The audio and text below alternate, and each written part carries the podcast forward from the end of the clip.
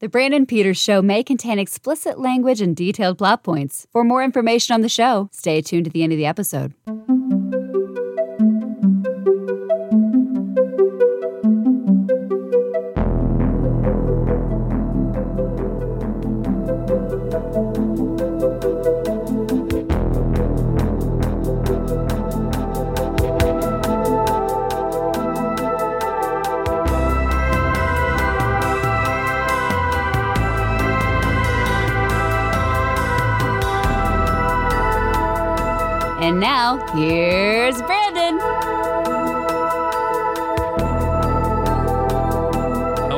To the Brandon Peters Show and the continued adventures of the summer of 93 at 30 series. It's the summer of 93 at 30. weekend by weekend look at the movies released during the summer of 1993, as well as their full on pop culture experience.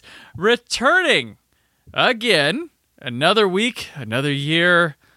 Scott Mendelson from The Wrap. Every week it's the same old thing. I've got to get out of here. I've got to get out of here. And uh, where, wherever we go, he'll be two steps behind.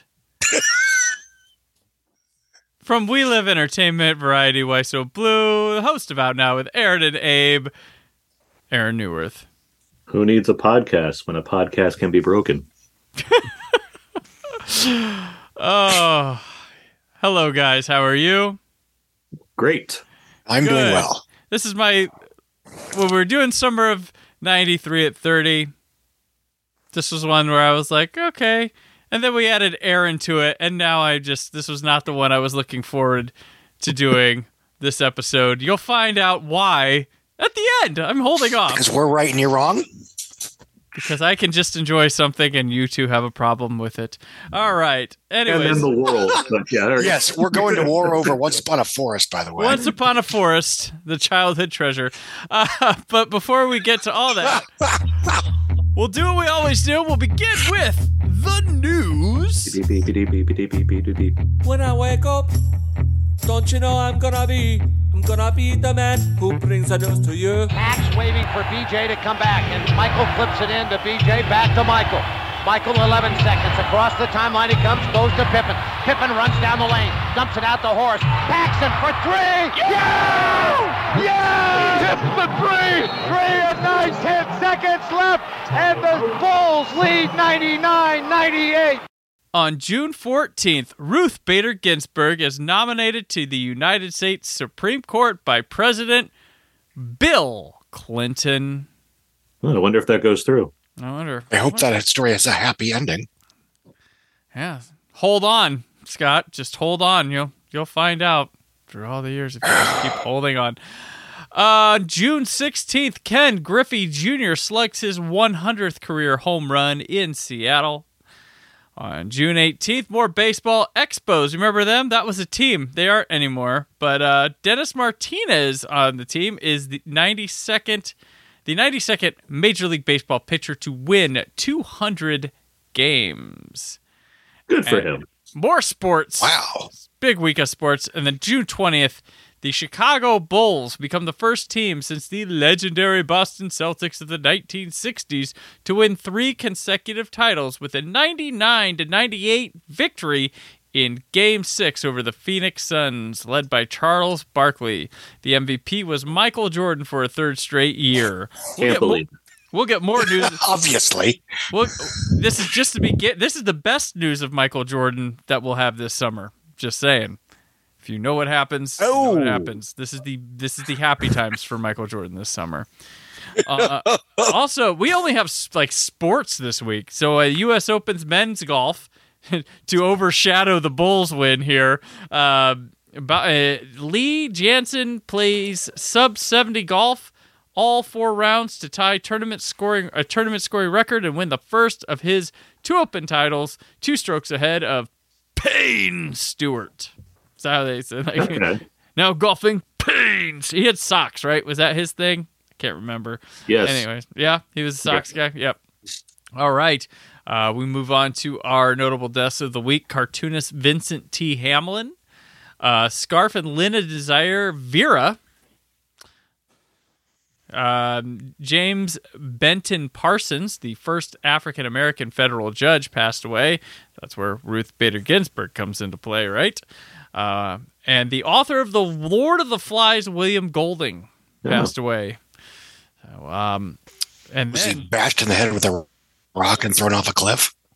Yes. didn't get the details, but Fair we can enough. only assume. All right, uh, birthdays this week: uh, Super Bowl MVP Cooper Kupp, uh, the daughter of Gretchen and Randy, Alice Ann Newman, was born, and South Korean actor Park Bo Gum is born this week. Those are that's that's our news this week.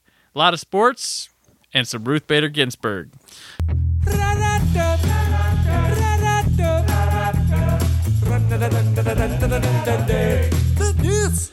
And we will move on to our first film, one cherished in all our hearts, our memories, one that we get mad when it goes back into the vault all the time. I'm talking about Once Upon a Forest. From the creator of An American Tail comes a musical magical adventure that could only happen once upon a forest. It's an animated classic. Absolutely delightful. Children will love it. Featuring the voices of Michael Crawford, Broadway's legendary Phantom. And the fabulous Ben Vereen. Once Upon a Forest. Rated G. Starts Friday at theaters everywhere. Directed by Charles Grosvenor, written by Mark Young uh, and Kelly Ward on a story by Rae Lambert, starring, or is it Lambert? Don't know. Uh, starring Michael Crawford, Ben Vereen, Ellen Blaine, Elisabeth Moss. Welcome to the film world. Benji Gregory, Janet Waldo, and Will Estes. A young mouse, mole, and hedgehog risk their lives to find a cure for their badger friend, like a badger, not a friend that was just annoying them the whole time. Waldo, or Both. who's who's been poisoned by men. All right. So uh, this is a Hanna Barbera production. Music was done by James Horner. Somebody was making an effort here. I'll start. This movie, I started like some of the like I don't remember. I was like, "What the hell's Once Upon a Forest?" To look it up, find it, and start watching. I'm like, "Well, these characters are looking familiar, but I don't know why." Like, I don't think I'd ever seen this movie. Um, and then I I got into this whole. I found out they were um, Long John Silver's had the tie-in for this, and they had these straw toppers with these characters. I so I'm like, well, I don't think that's it. It wasn't like a Happy Meal. It was Long John Silver's. Um, the VHS tape for the movie included a sneak preview of the Pagemaster. I wasn't that interested in that, so I was like, I don't, I don't know. But this thing, it's got some animation, but this is like in the long range of forgettable late 80s early 90s cartoons for me. Like i not engaging. I watched it a few days ago and i'm already struggling to remember things about it. Um it's got it's not quite a musical but has a couple musical asides to it at times. I don't i, I don't know. Aaron what'd you think of this one I very much got a sense of deja vu while watching it, so I'm very much convinced that I've probably seen it more than once because it felt too uh, familiar to me to think that I only like saw it once in passing. So like Mhm. I don't know if I had the VHS of it. Very possible. I had a lot of VHSs back in the day, or if I just rented it and watched it a bunch or something. That doesn't make me think I liked it, but I it felt very very familiar, and that was the most interesting thing about watching this movie yeah, it's got colors and there's certainly voice actors that did voice acting. When it said Ben Vereen on the credits, I was like, ooh, that, that, that was the extent of that. But, um, uh, I do think the James Horner score is good. yeah You know, a 68 minute movie. It's like, well, there's that's working for you. um, the animation is Hanna Barbera, so I mean, it's nothing revolutionary. It's just more like, well, they did it. I mean, like, I'm the guy that comes down on Ferngully because it's a bad movie. So, like, this movie doesn't have anything going for it as far as you know, nature and man and telling stories about what it is to you know, band together as animals that love each other and friendship and whatnot. There's just nothing really here. It just kind of exists as a thing for kids to stare at for a while, Right. uh, and then it ends, and then they put on it again or something else. Uh, preferably from Hanna Barbera, presumably, but this did not kick off the uh, '90s wave of Hanna Barbera animated movies. I think it's the last attempt by Hanna Barbera to make a movie, actually. um, so, um, uh, so I'm gonna say mixed. Mm, yeah, I, and Hannah, didn't they do a Jetsons movie in the '90s too? They tried Uh, yes, before this, I believe. before. The, okay, might say before, yeah. and, and But Scott, I'm pretty sure this is like the last Hanna Barbera movie. if I'm not Yeah. mistaken. yeah. And Scott, this kind of you know piece of it reminds me of like the idea behind we did Secret of NIMH last summer for summer of '82, which has much more memorable and engaging an- animation to it. But it was also a story of like these little creatures, animals, or whatever, and man doing something that affects them. So it kind of tie in there. But what did you think of Once Upon a Forest? I'm pretty sure I have seen this at some point in time as well. Maybe like when our teachers were in, you know, felt like putting on a movie for whatever reason. This is the kind of movie you might watch on one of those wheelie TVs. Y- y- Yeah. Anyway, That's the one they'd have. The AV Club, man, we had a Yeah. We at least got American Tail. We had good movies. but we watched movies in school. Like I watched Rocky. Um, and- I was amused to see Al, uh, Elisabeth Moss's name in this for a couple of reasons. First of all, it's her second movie. Second of all, even at this very young age, she is immediately typecast as the punching bag. Um, as someone who's sort of become the Jennifer Connelly of television, which all of her projects are filled with misery, suffering, and and self-flagellation. Even in this this otherwise irrelevant children's cartoon, she gets poisoned and spends the entire film near death in a coma. So there you go. Started from the beginning. um, the other thing is, um, just blew my mind about three years ago is is when you watch the trailer to The Invisible Man, which is excellent, by the way. My thought was, ah, ha ha. This kind of reminds me of that Batman the Animated Series episode where you have the abusive uh, ex husband who's stalking his ex wife and their daughter, and you know he basically is a psychotic scientist who makes an invisible man suit and causes trouble. And to my shock, someone chimes in, is like, oh, Elisabeth Moss did the voice of the daughter in that show, which of course just holy shit. what were the chances of that? If I'm rambling about an otherwise unrelated digression, it's because I honestly don't have much to say about this picture. It is a very forgettable cartoon. The characters are unmemorable. They're overly chipper and and generically frantic. It's great that it's about saving the environment, but that was, you know, again, this was the 90s. This is back when the bad guys were people that wanted to destroy the environment. Yeah, They weren't like the. Complicated people that wanted to destroy the world to save the environment. And as much as I enjoy the complexity, I wonder if, as a populace, we were too stupid to get that. But I digress. I have nothing particularly thoughtful to say about this film.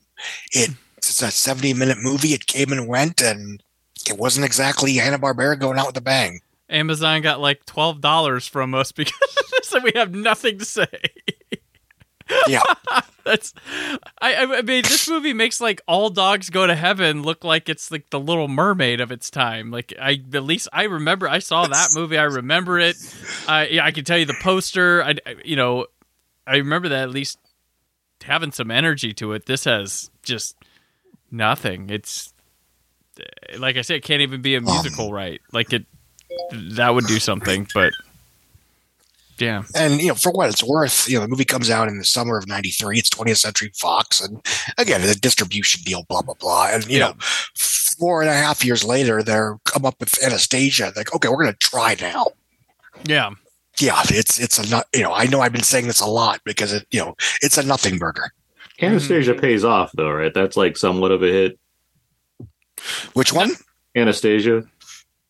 Yes, it's a solid performer. It's a hit. Uh, that's that Don leads, Bluth, It leads and to then they, leads to Titan AE. and that- Tiny that- rules. that- and it's, but it flops terribly, even though it's a pretty Yeah. good movie. yeah, yeah, Yeah. I mean, so was Atlantis. I'm not, Treasure Planet never did anything for me, but I digress. But it's boring. I prefer my treasure planets with I, I prefer my treasure island stories with Muppets. Thank you very much. But anyway, yeah, this film is is I had Yeah. forgotten about it to the extent that I even Yeah, knew it I- in the first place. I I, just- will probably never think about it again. We're recording on a Thursday night. I watched it on Monday, and I I'm struggling to like. I took notes, but like not much. I'm just like I don't. It's So just I can ha- tell you all about it. the It's movie just happens, None, of, like, none of the it. sentences I would say are interesting. yeah, nothing's interesting here. It's like there's no like character that's like, oh, you remember G. Willikers? He was good. Like, no, he's it's not even that. Like, you remember that one too? No, the James Horner score.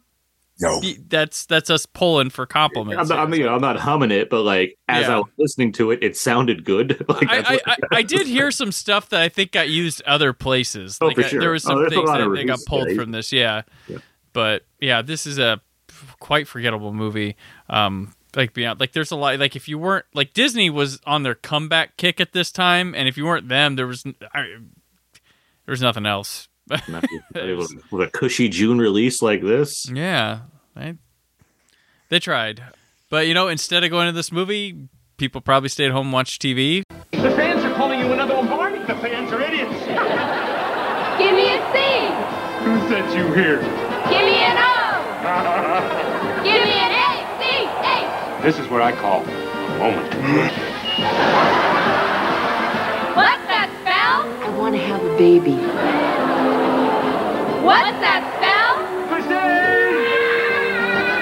What's that spell? Tuesdays on ABC. over here on the Nielsen ratings. This is a quick one here this week because the top four spots here are the NBA Finals. The top top watch thing was the post game show at Game Six after they won. Oh, game man. six, Game Six was number two. Game Four was number three, and Game Five was number four. That's kind of confusing to say. One of those games I remember had I was I will I, I remember I was in Florida on summer vacation with my parents and my dad and I were in the hotel lobby and watched one of the games went to triple overtime and the Suns won the game. Um, they just kept going at it, so we stayed up late uh, in our hotel watching that. I believe we were going to like Disney and then went to Sarasota or something. It was like some summer vacation. But I remember watching that with my father. Uh, triple overtime game, couldn't believe it, and like like the hotel, like we were in the lobby watching because they had like a big screen, and then like we watched the game from the start, and then like people just kept building as the overtimes went, and it was kind of a fun experience. So. Um, I was actually went for. I was like, you know, I kind of like to see Barkley win this one. He's really playing hard, even though I was like a, yeah, I liked Michael back in the day, as every damn kid did. Charles Charles wasn't terrible. He went terrible. Majerle, Dan Majerle, and KJ. They had a nice little team. Uh, number five was Home Improvement on ABC. So that, so that means number six was Roseanne on ABC because Ah. those follow each other. Uh, number seven, Primetime Live on ABC. Eight, Here's Coach on ABC. Oh. And then tenth, we have another tie. I don't. These are weird. Can't we go like far decimals? But the big battle of Seinfeld on NBC and 60 Minutes on CBS. There you go. That's our news, and we we will go from there to what's love got to do with it. Got to do with it. Got to do with it. She wanted love. I'm trying to help. He wanted control. You trying to help Mike? She had taken them to the top. He pushed her to the edge. Take your hands off of me. That's when she found the courage to fight back. You're going to walk out of here with nothing. Except my name. Touchstone Pictures presents a story of courage and triumph. The true life story of Tina Turner. What's Love Got to Do with It? Rated R. Starts Friday, June 11th in select cities. Check newspaper for showtimes. Directed by Brian Gibson, written by Kate Lanier on the book I Tina by Tina Turner and Kurt Loder, MTV News. You hear it first. Starring Angela Bassett, Laurence Fishburne, Rae'Ven Kelly, Virginia Capers, Chi McBride, Sherman August, Augustus, Khandi Alexander, Penny Johnson Jerald, and Shavar Ross. Jennifer Lewis on there too. Mm-hmm. Jennifer Lewis. The story of singer Tina Turner's rise to stardom and how she gained the courage to break free from her abusive husband, Ike Turner. Scott, what's love got to do with it? Uh, this is one I had not seen in 30 years, give or take. I did not see it in theaters. I saw it pretty quickly when it came out on VHS, and it still holds up. Um, obviously, I think some of the impact 30 years ago was how fresh and exciting it felt for a, you know, it felt like a an of the moment biopic.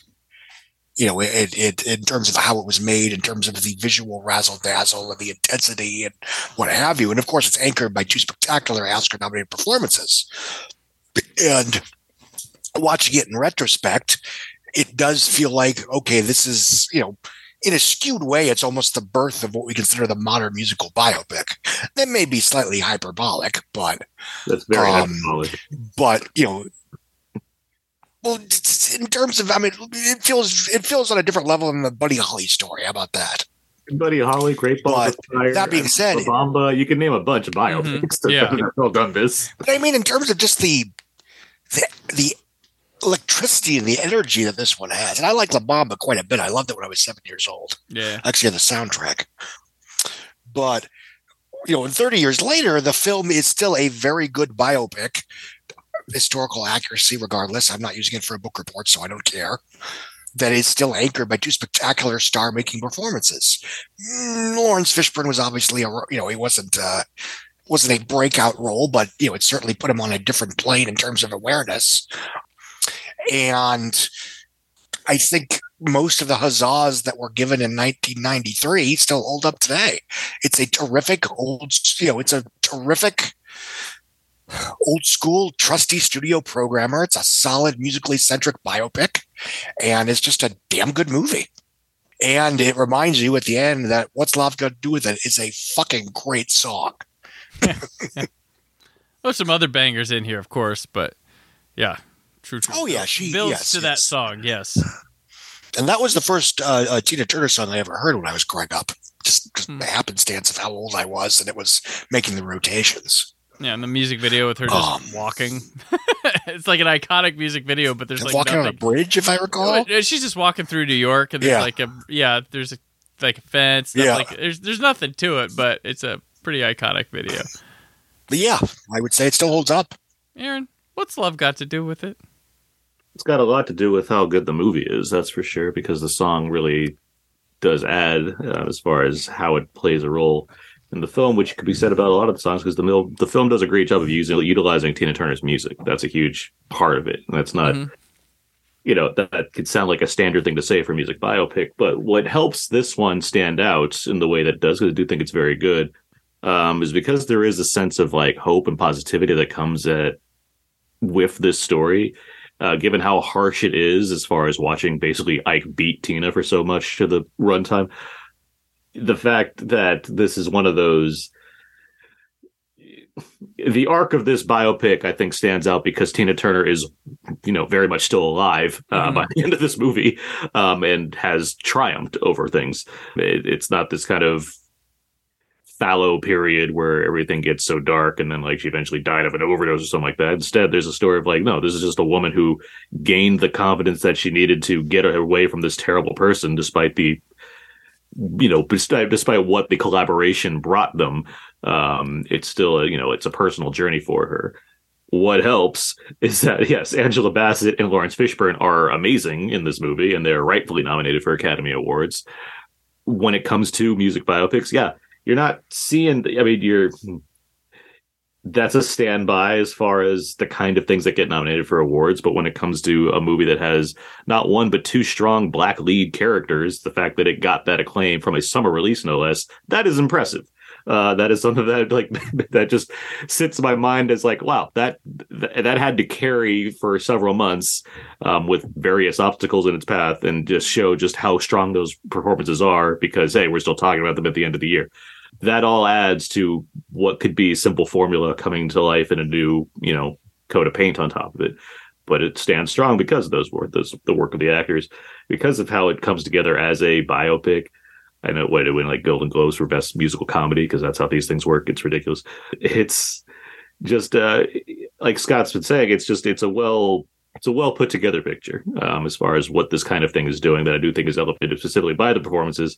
But there are far more cliche ways to make this kind of thing, uh, which is why I very much get sick of these movies. Um, this is one that does stand strong because of how it's assembled. Who's the director again? It's Brian. What is his name? Brian Gibson, yeah, Brian music, Gibson. music Yeah. video guy. yeah, he's a music video guy. He doesn't really do much after this, I don't believe, as No. far as films go. Um, but you know, whatever you know, the electricity in the air that made this thing work out, it it worked out, and I'm very happy about that. Yeah, we're we're coming to this Um, one in its um, middle. Like it opened in uh, limited release the week before this, so it would have been last week's episode, and that it go opens wide the following week. Um, but uh, we're covering it here. We're moving th- so things aren't so crowded in other places. Uh, Brian Gibson also want to point out did direct Poltergeist to the other side, which is a pretty damn good little movie. And what's love got to do with Yeah, it? it is. I only Uh, recently saw it. Yeah, I think this is it's a good movie, but it's also like exactly what you're expecting from it to be. And I think you know with the the now the reflective. Uh, this is always how biopics are. Maybe go against it for new people coming to it because it does follow those things. But what it does have is to to echo you guys is Laurence Fishburne and Angela Bassett, who are amazing and I think elevated above many of those. Uh, she's particularly outstanding because there are scenes no without words where you're just watching her mind play and it's amazing. Like there's a scene where ike another one of the times where he comes to try to like win her back and you can see in angela bassett's face that she's having the biggest struggle not to go back to him even though it's the right decision when she like i think it's towards the end when she's like finally making the move or whatever. He comes with like but like it's just you could see this internal struggle that's like damn what an actor because she's not saying anything but i can read so much and i can feel for her and compassionate like of that struggle with just that without the words without anything um and she There's a there's a dignity that she brings to Mhm. Most of her roles. Um, yeah, and it's not like a, a yeah. sad. It's not like the sad sap. Oh, this woman doesn't know any better type thing. Like you, you just you see so much in her that's there. And Laurence Fishburne's scary as hell, so that that helps out. I know he uh, he rejected this role a lot because Yeah. he didn't want to. He he needed more than just. He knew he was smart enough to know like, that if I, I know I'm gonna be good at this. but if I but if I play this role, women are gonna hate me. That's that was Right. big, that was a big part of what was on Mhm. his mind. It's like Yeah. women are gonna hate me for a long time if I play this role. So I need I need something in this script to like inform more of the who this character is beyond just terrible guy, which they gave him. There's Mhm. something. You're not entitled. It's not the most empathetic role, but I mean, it's still. It has a, it has more substance than one would think to a role like this. Right. And I, I will say the one thing I was uh, s- slightly, a little bit disappointed with in it wasn't ba- Bassett or Fishburne or anything like the, the the music sounded terrific. The actors performed it amazingly, but I wish it was presented to us in a much more interesting way than the movie does, especially when we have a music video director. Like it's kind of standard, traditional. Let's just here's people on stage. Here's an angle. Here's an angle. There's no, there's nothing more to the music of it. And then this being a biopic of a musician, I was kind of hoping for more than just some like. There's like one uh psychedelic set that's kind of cool. They, they it's just the, it's based on costumes and set more than it is show showcasing us. And there's like so many performances that I wanted just to feel like I'm there or to um, just get hit with some sort of experience through the song, and it's not. It's just like That's fair. Like, I'm watching. It's like I'm watching concert highlights. That's Sure. kind of what it's kind of how that's presented. So if I've got to poke at something with this movie, that's where I'm I'm wanting more from because of who's directing. And because of this being a biopic with such it. strong music, like outside of the doors, you're not getting a lot of straying from formal kind of presentation of this. That's not an excuse. It's just more of like, I Right. get- it's like if I, it's when I see it now where it becomes bothersome. Like we just had the Whitney Houston biopic, which I thought was fine, but it doesn't do anything to really go any any other direction beyond what you kind of expect. conversely, you get Elvis, which is Because the Baz Luhrmann movie, Baz and it feels Luhrmann. like the Baz Luhrmann Yeah. movie, Right, For sure. I think Rocket Man certainly played around with the form a little bit in a way that I appreciated. a little Yeah, bit, a little um, bit. Not as much as their marketing wants you to believe on it, but yeah, it was, No, I mean, I think it does I more like so than Rocket Man a Bohemian lot. Rhapsody, so I was happy with that. yeah, well, yeah. exactly. I think I, I like Rocket Man quite a bit, but I do think a lot of the discourse around that film was as a counter to Bohemian Rhapsody in a way that was kind of silly. Mhm. But I digress. I mean, the, the one that Um, I'll always stand up for is Get On Up because I think that one does do a lot of things that are interesting and plays with narrative and Mhm. and what ha- in structure, and it Um, it has a fantastic performance by Chadwick Boseman, but somehow that gets completely overlooked. So whatever. right, right. But no, it, it looked. I mean, ironically, it got ironically it got crushed on the opening weekend by Marvel's Guardians of the Galaxy. of the Galaxy. yeah. Yeah, and then Boseman was like, "Well, I can't beat them, join them, Right. Pretty much. Uh, so, so the first, movie- I got to do Gods of Egypt. Right. So look at the competition here, like that these two are go, go, going against um uh for the for the Oscars, man. It was uh that this is the Tom Hanks Philadelphia. This is uh him getting one for the first time. Is it Emma Uh, Thompson? Uh and then yeah, Holly Hunter. Uh, for Holly piano. Hunter for the piano. But Emma. Thompson was re- nominated for Remains of the Day. Um, the year before. so Those were Howard- both, Howard like- Bend what I'm thinking of. whatever the opposite of bad odds were, I mean, what you know, one one or basically, Mhm. you know, nobody would have met bet money, won money betting on Hanks or Holly Hunter that year because they were such surefire, you know, favorites. well, I mean, I mean, the whole the Oscars in general that year were just, you know, everyone knew that Schindler's List was going to sweep wherever it could. Everyone knew Holly Hunter was going to win. Everybody knew uh, Tom Hanks was going to win. The only surprise, arguably, was Winona Ryder not winning Best Supporting Actress for The Age of Innocence when Anna Paquin for The Piano won instead. yeah, yeah. Um, But I mean, like, God even, help me, I do not remember who won Best Supporting Actor that year. well, I was like, for for Oh, Fish, Tommy Lee Jones. Yeah, for Fishburne, if if you take out Hanks, like okay, but well, then he's going still against Daniel Day Lewis and Anthony Hopkins and Liam Neeson. Like it's No, it's a it's a it's- crazy year. Yeah, it's- it's of good of quality. yeah, it's stacked. I mean, Oh, yeah. I, I would say Bassett's pretty much. I mean, if it's not Holly Hunter, it might be Bassett because that that I mean, or Emma Thompson, but you got Debra Winger in Shadowlands and Stockard Channing as the other ones. Degrees of separation, but Is Hunter up twice? Is she up mean- in supporting also? uh, Holly Hunter, Yes, for the firm. firm. That's right. Yeah, because Paquin beats her co-star. Yeah, we'll that's be what it's- discussing in a couple weeks. Yeah. um, and yeah, I mean, to be to make it a performatively obvious point, you know, if Angela Bassett had been white, she probably would have had a half dozen Oscar nominations the next fifteen years anyway. So, I mean, yes. oh well. yeah, Well, and Yeah. also, there- and nothing. I was I was fine with Halle Berry, but for you know, when it came to the X Men thing, it was like Angela Bassett was right there for Storm when it came to the like. I feel like she's always like Angela Bassett's like great. We know she's great, but they always seem to like. And glad she's continued to get work over the years, but always feels like she wasn't given what she should have been all the time. Just Part to of be fair, it I'm pretty sure she's the highest paid actress on television right now because of nine Okay. one one. because she's a fucking movie Um, star. That's yeah. why. Yeah. Yeah. like- Yeah, yeah. I mean, you know, she's also she's a movie star and a hit she TV has, show. Yeah. Yeah. And she's quite fun. I mean, it's a fun show. It's not art, but it's very good network television. Because you have her and like Peter Krause, Oh. you have good actors doing the work. Yeah. Like so Yeah. that helps.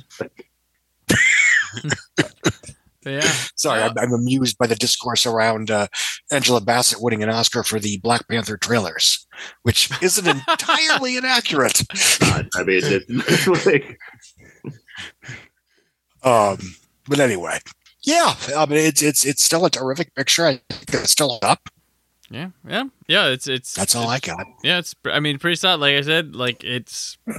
What I mean, it's you get what you're you're expecting with it. It's it's of the formulaic biopic things. It is a be- one of the better ones, easily. I guess I mean if there's if there's something to add as far as you know, it is a biopic that's focused on you know a female artist, and it delves headfirst into the fact that she was abused by her husband. Yeah. which is a, it's not it a standard. Yeah. Yeah, yeah. It's not a surrounds. standard for biopics, which are generally focused on the you know the male singers or what have you, and their substance abuse issues more so than their domestic abuse issues. Um, and so you know something like that And, can and- stand out in its own way.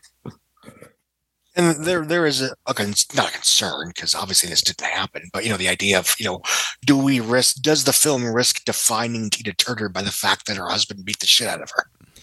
And, I- and that was certainly I Tina Turner's think- concern with it. That was that's where I believe her, her regard for this is that she's begrudgingly okay with it because she did like Angela Bass's performance. Yes. but mm-hmm. like she didn't necessarily want to have a movie about her that would go into something that yes she's been outspoken about and certainly wrote, you know wrote about and what have you but the idea of having a film that is very much going to be talked about for a specific reason that's a difficult position to be in so it's I, Yeah, that- I mean, you find know, that all terrible analogy, so I apologize in advance. But it's like the idea of JFK being about his assassination. But you're right, though, and, and it's it's a rare musical biopic with a genuinely happy ending. there aren't very many of those offhand.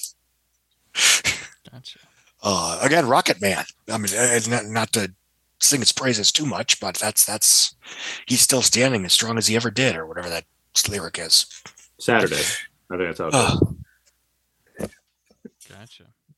what was that? Saturday. That's how, that's how it goes. Oh, right, right, right. Casey's biggest hits. Uh, now it's time for our Casey Kasem top 40. Uh, the 40, uh, top 10 of his uh, top 40 that week that we have here. Um, this is uh, number one. It's how it goes. That's the way love goes. Janet Jackson for like the eighth week. Uh, number two, Week by SWV jumps up two spots. Knock into Boots by H Town is number three again. Freak Me by Silk falls to number four. Jumping up to number five, Rod Stewart, Have I Told You Lately?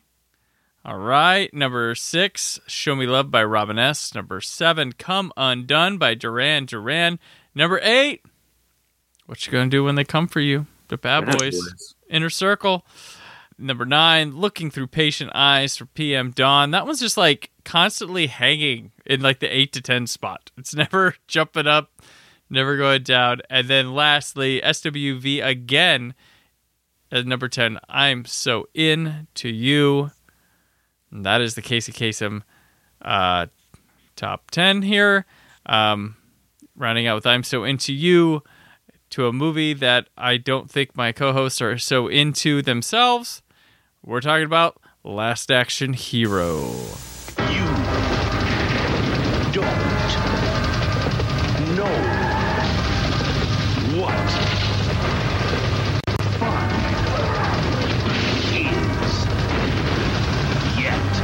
Fasten your seatbelt, please. Columbia Pictures presents Arnold Schwarzenegger.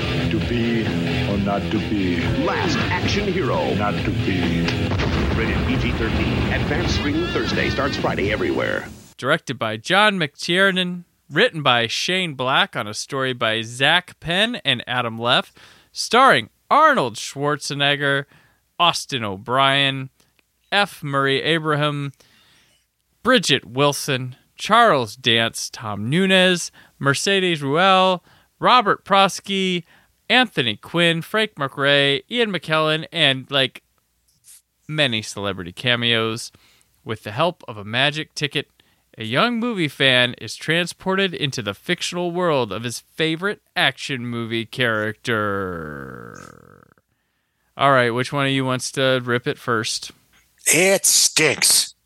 Oh, you want more? Okay. I saw this when I was 13, so it's not like boo hoo, I was too old for this. This was actually a lesson in a couple things. First of all, my biggest problem with the film is that the kid is somewhat annoying in a very specific way, and that he's constantly, he is constantly rooting against action. You have a situation with this kid who's this giant fan of Jack Slater, and he ends up in a Jack Slater movie. And instead of being along for the ride and enjoying himself, he spends the entire journey saying, "This isn't real. This isn't real. You should be doing this. Don't no, don't do that. Do this. Do this." And it's it's constantly nitpicking the movie itself in a weird proto cinema sins kind of way that even as a kid I found very hmm. annoying. which is weird. And that's just one- of this thing. Like it's just, it doesn't it doesn't help in any way. It, it, it makes it. I mean, begrudgingly going along on this adventure when it should be have a sense of wonder to it. Like we this this should be more exciting than it is, and Um, it's not. yeah. And the other thing, and you know, I, I maybe I was too young to understand copyright and IP ownership and all that jazz, but the film kind of teases the idea that you're going to see a shit ton of other characters from other f- movies and, and franchises and IP, and then you don't. You basically see one character from one other Jack Slater film. And again, in retrospect, okay, fine. I shouldn't have expected Freddy Krueger to show up. That being said, it's you know it it it, it writes a check that it, it doesn't even bother trying to cash. The film is very tonally odd in which some of the, this isn't just real world violence versus fantasy violence, but you know some of the violence is is treated very seriously in an almost disturbing kind of way, while some of it is very who gives a shit. That being said, Arnold Schwarzenegger is very good in this movie, especially in the third act where he has to play some notes that we've really, to a certain extent, haven't had to see him play before. And the idea of somebody discovering that their entire life, you know, again, Dark City, Matrix, whatever. It's it's again, it's almost a little ahead of its time in that sense. I can see why the film has garnered somewhat of a re re reappraisal of the last 30 years, even though I still think as a movie, I, I, I find it very flat and unengaging. And I think the big reason is it's at the center of the film. You have a main character who slowly finds out that none of it is real. And you have a secondary main character that should be having fun, but keeps telling him and by virtue us to stop having fun. And that just sucks the air right out of the balloon in a way that the film just, you know, it's, it's, it's, it's at its least interesting in that middle section when they're running around in the movie. And that should be the highlight of the film because that's what you came to see in a skewed way, it reminded me of Glass, M. Night Shyamalan's Glass, in which, you know, the film sets up these three characters that clearly have superpowers, that are clearly superheroes, and they throw them in an insane asylum where a doctor spends an hour trying to explain to them, no, no, they're not really superheroes after all. It's like, we know that's not true. And frankly, it doesn't matter just by the, the, the logic of the story. I mean, James McAvoy still eats girls and, and Mr. Glass still kills thousands of people and David Dunn can still bend steel and whatever. So it really doesn't matter why they can do that. It just, they can do that. And it does feel like an attempt to say, uh oh, you know, Terminator 2 played really well at the young set, even though it's an R rated movie. We should make something that the kids could enjoy now. And that's not always a bad thing necessarily. I quite like Kindergarten Cop. And for that matter, Mad Max Beyond Thunderdome is fine. But in this case, I think, you know, you sort of lose a lot of what makes the stereotypical 80s, 90s action film such a kick. And I've gone way off topic, so I'm going to let somebody else talk. Okay, Aaron? My issues don't go far from where Scott's coming from, so I don't need to reiterate too much. I do think John McTiernan's doing his damnedest to try to make this thing work. I like John McTiernan for the most part. I do think he's a very good action director, and I think when he's in that middle section where it is just a Jack Slater film, like this, like the set pieces are interesting at the very least. The problem is that damn kid. I think he's bad in this movie. He's annoying in the ways that Scott's described, but also just at just in, just as a character. Just like i i don't like like as a gateway character to getting into this world i as the movie fan that i was was a kid i couldn't relate to this kid just because i don't act like him whatsoever. He just he, he seems like just an, a, something i have an aversion to as far as what kind of film fan this would be. And so having to follow along with him is just not exciting in the way it could be.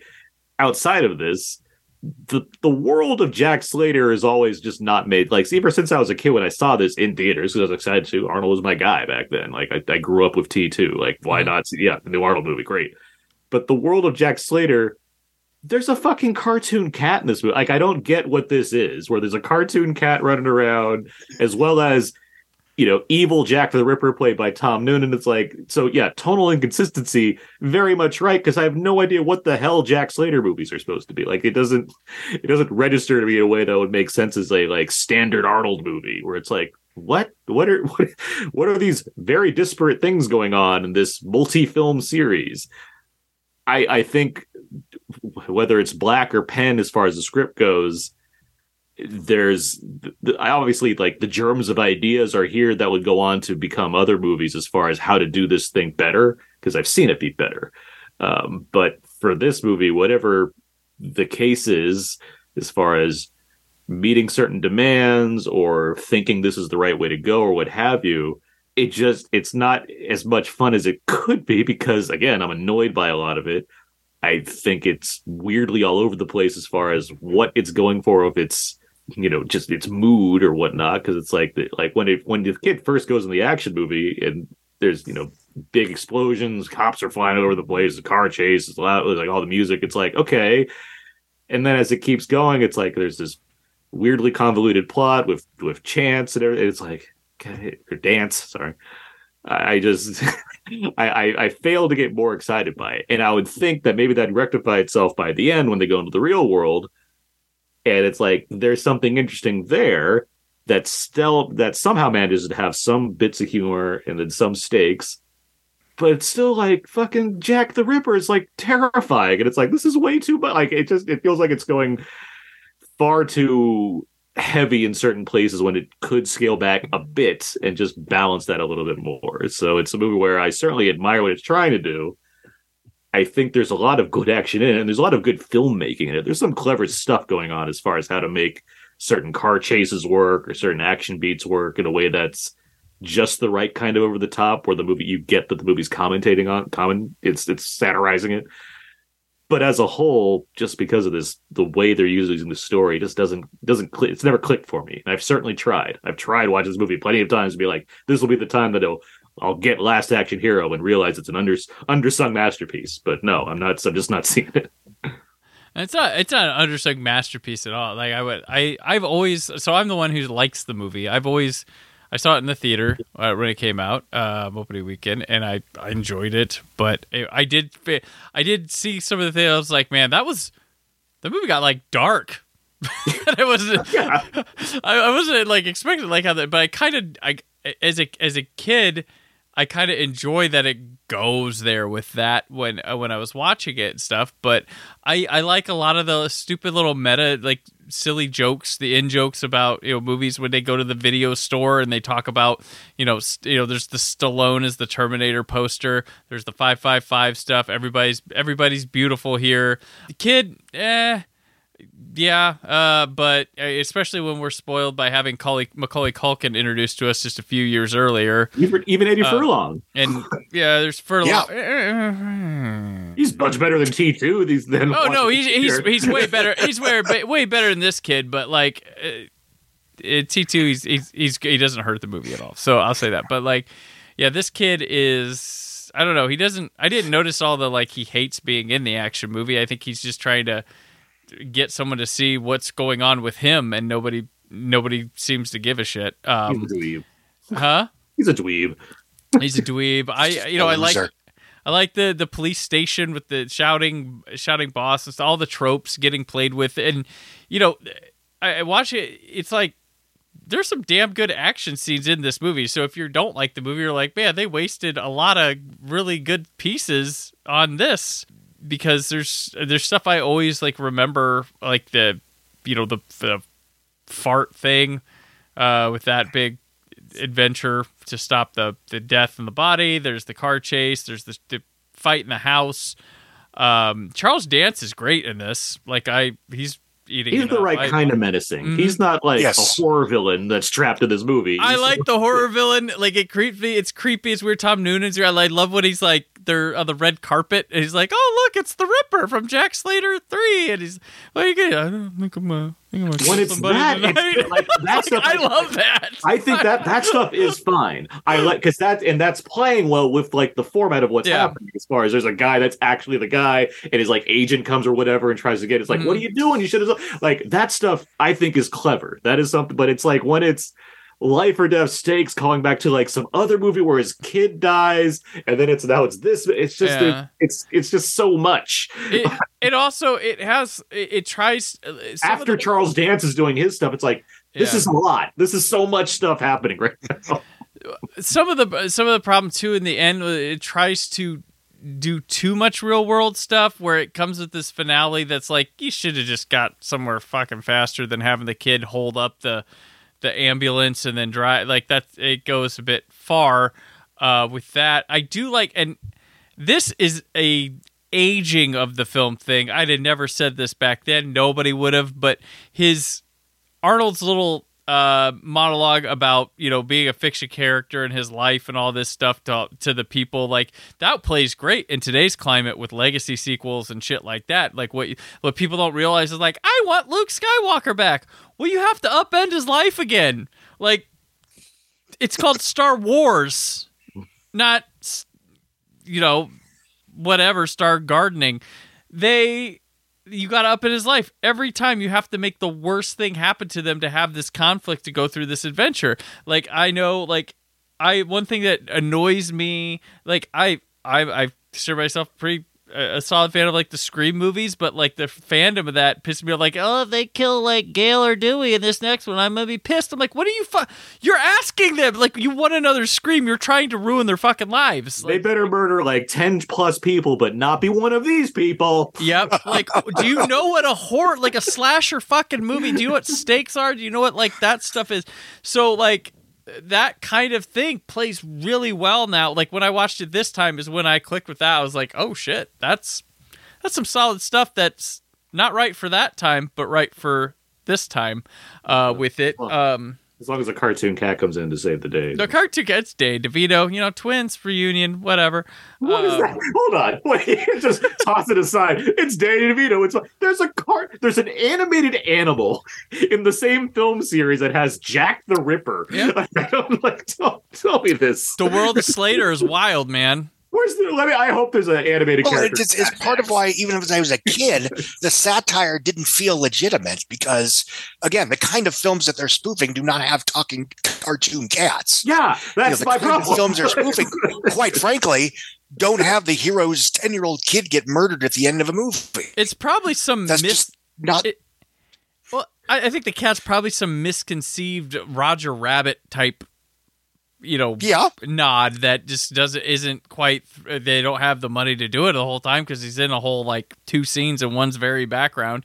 Um, That's but- money wasted. That's- Yeah. that's- They didn't need to use that money for that scene. right. I mean, I, Just have Danny DeVito walk in. Who does? does doesn't bug me because it's this film's weird, wacky way of, of parodying things, but it, it's not much. He does save the day in one scene, but I, I don't know. I I don't know. I have fun with the piece set pieces. A lot of the the silly jokes. Arnold, as you mentioned, is quite good here. He- Like one thing that's kind of crazy with this movie is you got to make this fake character that's like icon. So you get Arnold. That's great. That's part of it. But then like they dress him in a way that and and have him and play it a way that I'm like it feels like this. We have this character in real life. Like this. This Yeah. is one of our movie characters, which is He's very a tough deliberately part to do. The jacket, boots, red shirt. Yeah. But he he he looks like a like Mhm. a like a, like a yes, a very familiar character to us. and and I think the thing like there's a there's a thing with Arnold.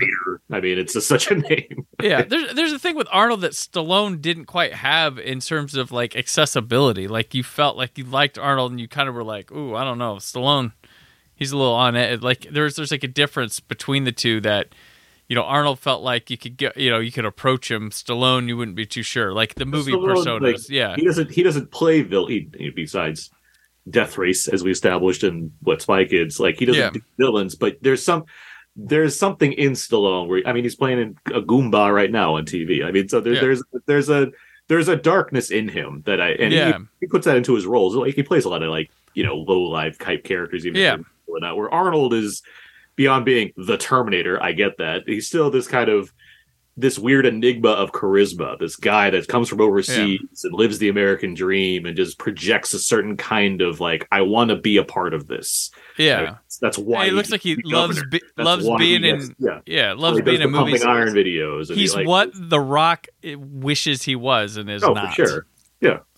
So, but I don't know. I I'm fine with this movie. It's not like I pop this in once a year and like, oh my gosh, and write about how uh, Last Action Hero is good actually. But I've always like liked It it. sounds like you do, though. You basically do. You, you I, I do. Yeah, you- all the you time. watched I- like three times so far this year. Didn't I have a steel book I didn't pay for, so there you go. Who plays uh, the kid's mother, by the way? Oh, Oh, Mercedes Ruehl? Yeah, Mercedes Ruehl from uh, Mercedes Summer. Mercedes Summer. Hop in your Mercedes, take a ride. She's, she's back from Neil Simon Land. She's coming into Last Action Hero. There she is. Yep, an artist.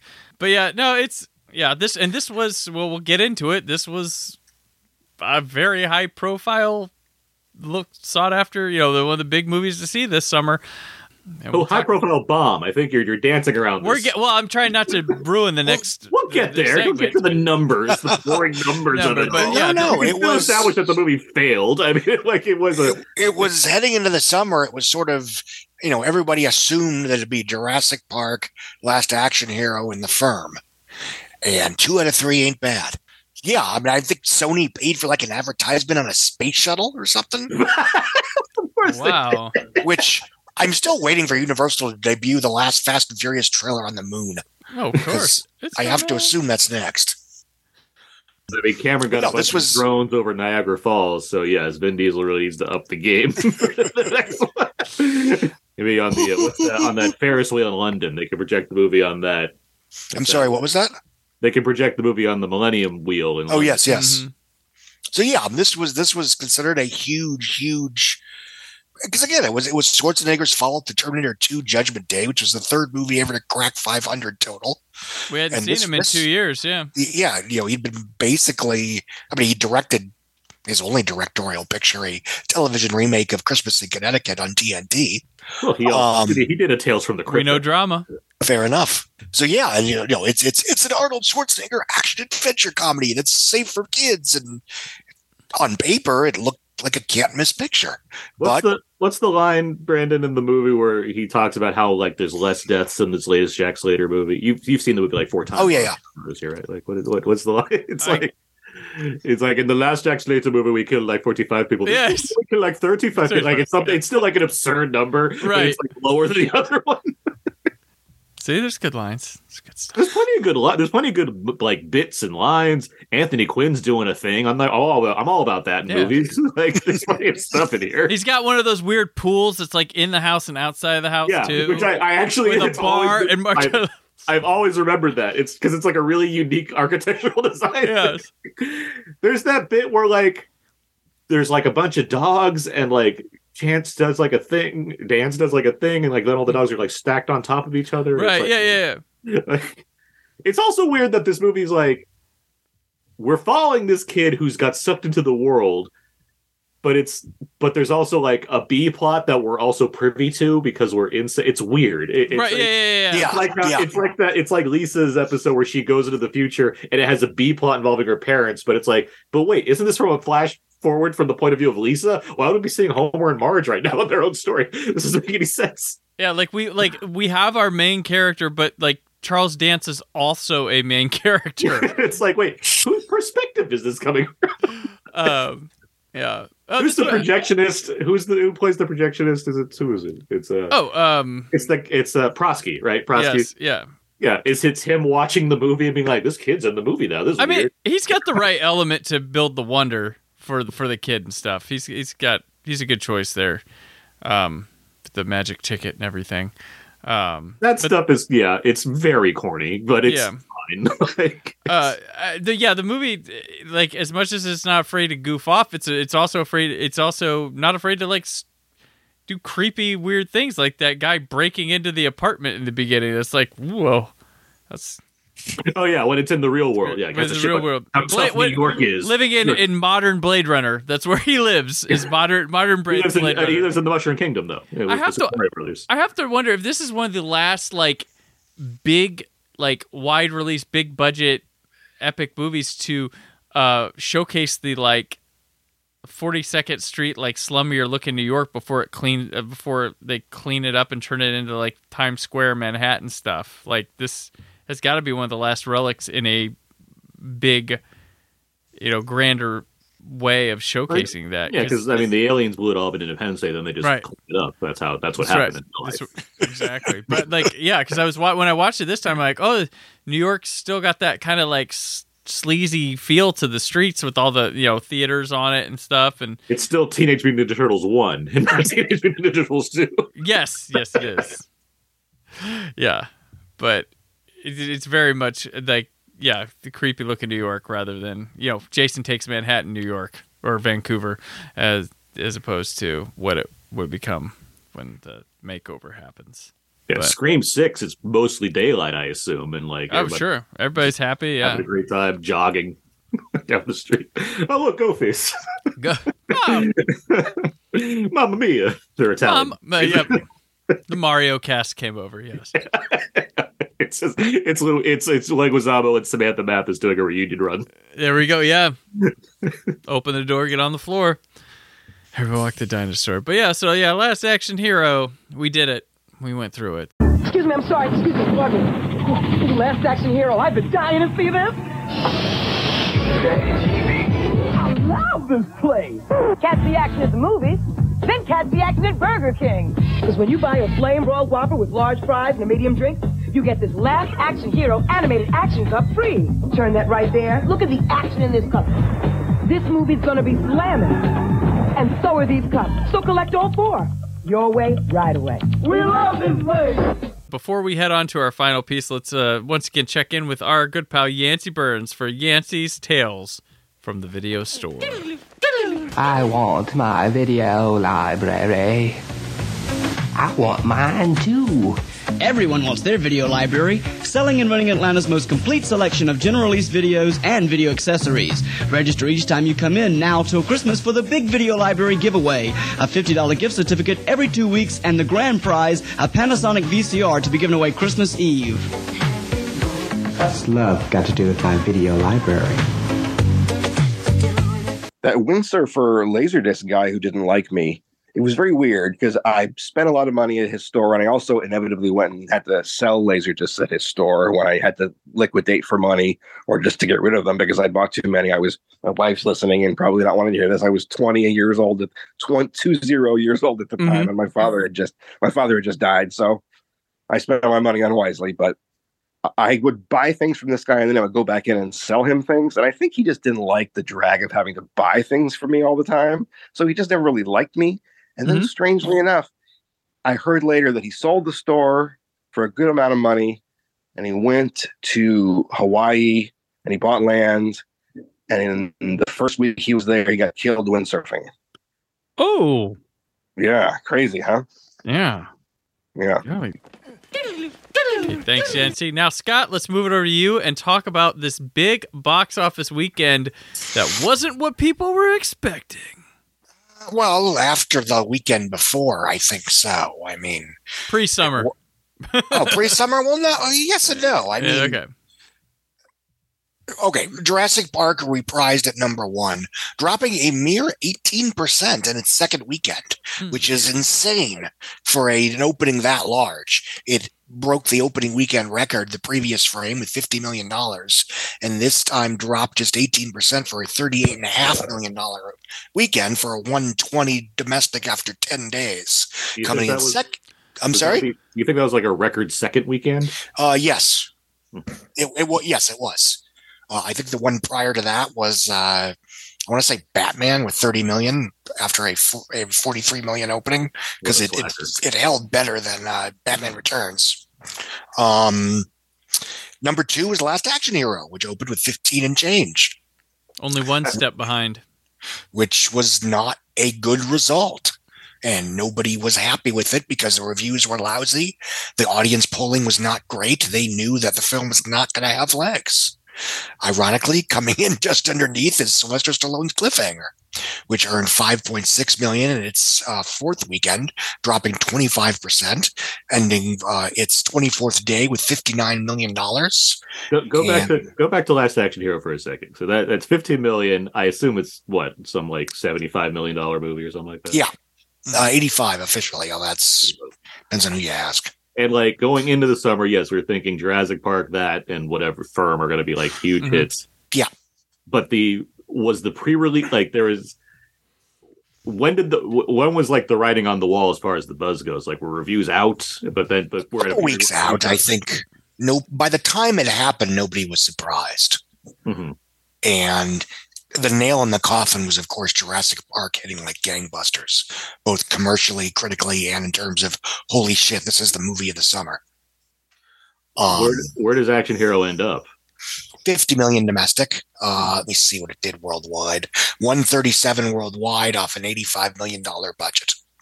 So that, it was a- tracks Arnold's star appeal alone. Is Yeah. or something like Right. that. But still not a runaway Um, train of a hit. So yeah, And the irony is, hold on a second. Uh, six, uh, several months later, Demolition Man, which I think is awesome, would open in October of that year and make 160 million dollars on a over under 60 million dollar budget, which isn't that big of a difference. But since Stallone had been on the outs for a few years, and it was this was considered part of his comeback after Cliff, along with Cliffhanger, the general narrative for that film's performance was generally positive. And it's Um, liked more, or at least it's less. Oh yeah, I mean it's a much better It's picture. polarized. People liked it. But Um, even then, like I, kn- I knew, I mean, the reviews aren't through the moon for that one. It's like Yeah. we, we like it as far as it's a crazy action movie, but it's not like Yeah. the next Yeah. coming of anything. Well, yeah, I mean, and to a certain extent, you know, I'm always whining about this a lot just because I think, you know, back in the day, movies like Demolition Man were not expected to get rave reviews. You know, three stars was a pretty damn good result for a movie Right. like Demolition Man. Exactly. Uh, um, so you know, it's it's it's. Anyway, last action hero, giant bomb, infamous turkey. Uh, Schwarzenegger basically retreats into a hard R James Cameron action adventure film that would become True Lies. Infamous Uh, Turkey sounds like an Aardman film, but I digress. True. um, and yeah, the, the movie becomes sort of stuff of Hollywood legends because the original screenplay that Zak Penn wrote is very different from the final film. Uh, the It happened a original film, Zak Penn. yeah, and the fact Really, that he's, he's worked consistently over the last you know 30 years is because people in the know tend to read the original draft. Yeah, that's that's that's a really great thing for that white guy. He's able to get a lot of money off of making inferior screenplays that are rewritten. What a job! No, re- writing better screenplays that are rewritten into something else. I, yeah, in I this mean, case I, i've heard the notes on his Avengers screenplay before Zach Whedon got. That is true. That's that's Joss Whedon on there. yeah. Anyway, so yeah, I mean, it was the the definitive bomb of the summer by default. Uh, I don't think it. Was, I don't know if it was the biggest money loser just in raw revenue. I'd have to look that up. I'm sure Super Mario Brothers. I was gonna say, what is Mario Brothers like? That's Yeah, like, it's it's yeah. um Finally, Mario Brothers has the hype of last. yeah exactly. It's it's a matter of the bigger they are, the harder. What are they you fall. talking? It had Hoskins, Leguizamo, Hopper, Hopper, Hopper, Mathis, one lady from Broken Arrow. Ri- Ri- Richard. What's his name from Do the Right Thing? Richard. Um, God. Stevens. Fisher Um, Stevens. I mean, I assume the character posters were running wild for Super Mario. Yes. Right. Um. Someone needs to mock up and make those. Just the two, just those two, just those two brothers, just like and like Yoshi, Toad with the harmonica. Remember this? No. Is there a listener that can make character posters for the Mario? Not the the recent one. We already get those character posters, but the No, we need- 1993 Mario Brothers movie. I oh, we need to make those for sure to come Character out posters. with these with the animated movie ones. Yeah. Yes. The big Oh. that big woman with the necklace. Well, this this will be dropping after, so we'll have fucking to. bomb. Bertha, Bertha, it's just a, it's like a, it's, it's Uh, La- Lance Henriksen before he gets out of the fungus, so it's just a pile of crap. and then uh, the other one, uh, the bottom is this summer, trust the fungus. Yeah. That's what it needs to say. That's that's what all of them should say. Try every one of them should have fu- fungus like framing around it. Oh, yeah. press the fungus, and everyone just has their own pose. That's the that's the poster right there. We've been holding this back. We don't. Yeah, we we had Mario material for the other Oh my episode. God, we had yeah, too much. we- It's overflowing here. By the way, way different topic. We didn't talk at all about Arnold and Hamlet. That's the best part of this movie. Oh, wow. Oh. well, or Ian McKellen as death from that too. That's from also nice. Yes. but Arnold, Arnold as as as Hamlet. That that is uh, that is that is legit movie gold. to right? be or not to be. and it's like Not to surprisingly be. stylish. Like it's like Oh, a yeah. really, like, like I'd watch this version of Hamlet. It's it's it's as Yeah. it's as off the wall as um, as Welles or Coen doing their versions of, of, of Shakespeare. Um. Anyway, uh, fourth place. What's love got to do with it? Which was slowly expanding. It was now in 428 screens. We were earning 3.6 million for a seven, a 10 day total of 5.6 million. Number five, good old Made in America. It's still hanging on after a month. Solid hit. Yep, 3.5 million, down 26% for a 35 million dollar 24 day total. It's the por- it's the sword and the sorcerer parkies of '93. Pretty I so like how we're- far. I like how we're rooting for Made in America as if like we're gonna make a difference for for reading the stats of this movie. like it's gonna do it, guys. Made in America. Well, I doubt like anybody. You know, they always talk about the top like one, you know, top movie of the weekend or like top couple. You know, it wasn't until recent years that people were like, "Oh yeah, you could be number one and still fail hard." You know, like uh, yeah, I mean, you know, I've always, you know, I've been one of my big rules is that rank is irrelevant. You know, if the number is good, then it's good whether you're in first place or tenth place. like what like Dickie Roberts got a number one, but it made like nothing. Yeah, So John Carter was number one. um, and a good movie. So that that's what helps there. It's a really solid film. yeah, For more people. it's better than Last Action Hero. Um, uh, Guilty as Sin at number six. Also, John Carter's better than Guilty as Sin. Um, $2.7 million, minus 26% in weekend three for a 16, $15.7 million uh, 17 day total. Number seven's Dave in its seventh weekend, 2.5 for 55.5. Uh, Once Upon a Forest, the other movie that I've already forgotten we talked about. All due respect, if anyone worked on it, I'm sure you were better in other stuff. 2.2 uh, in 1,487 screens. Uh, it eventually ends up with a whopping total Negative of- five dollars. What?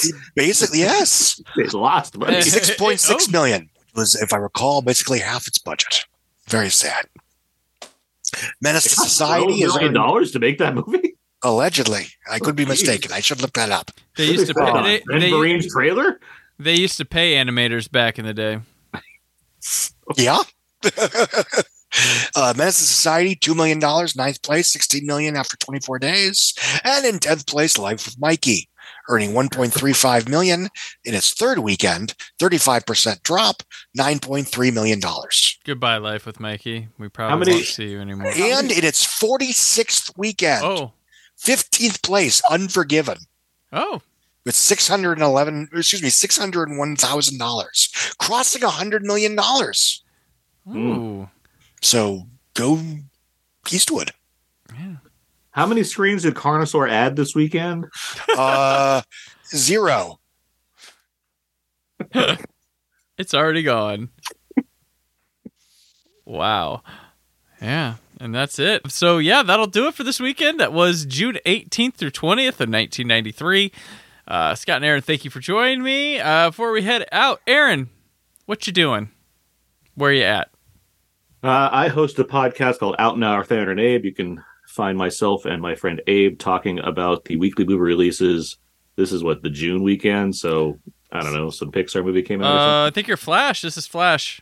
It's Flash weekend. Yeah. so Oh, I think Flash and a Pixar. They're they're both scheduled on the same weekend, right?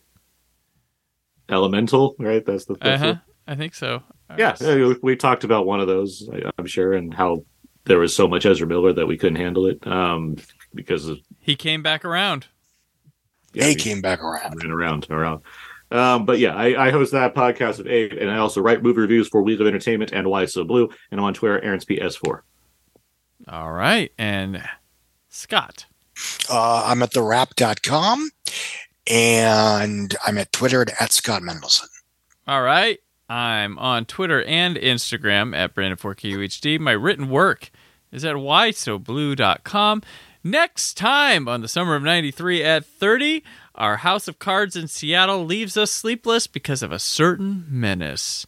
All that and more as the summer of 93 at 30 continues. Mercedes. It's the summer of 93 at 30. Thank you for listening. The Brandon Peters Show is a Creative Zombie Studios production. Produced by Brad Shoemaker and Brandon Peters. Written and edited by Brandon Peters. Announcer vocals by Jessica Alsman.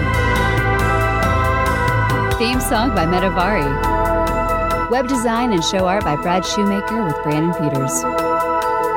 All music and clips featured in the episode are property of their respective studios, and no infringement is intended. Additional information on this and other episodes at BrandonPetersShow.com. For any inquiries, press opportunities, or sponsorship, contact mail at BrandonPetersShow.com. The show is available on Apple Music, Spotify, or anywhere podcasts are found.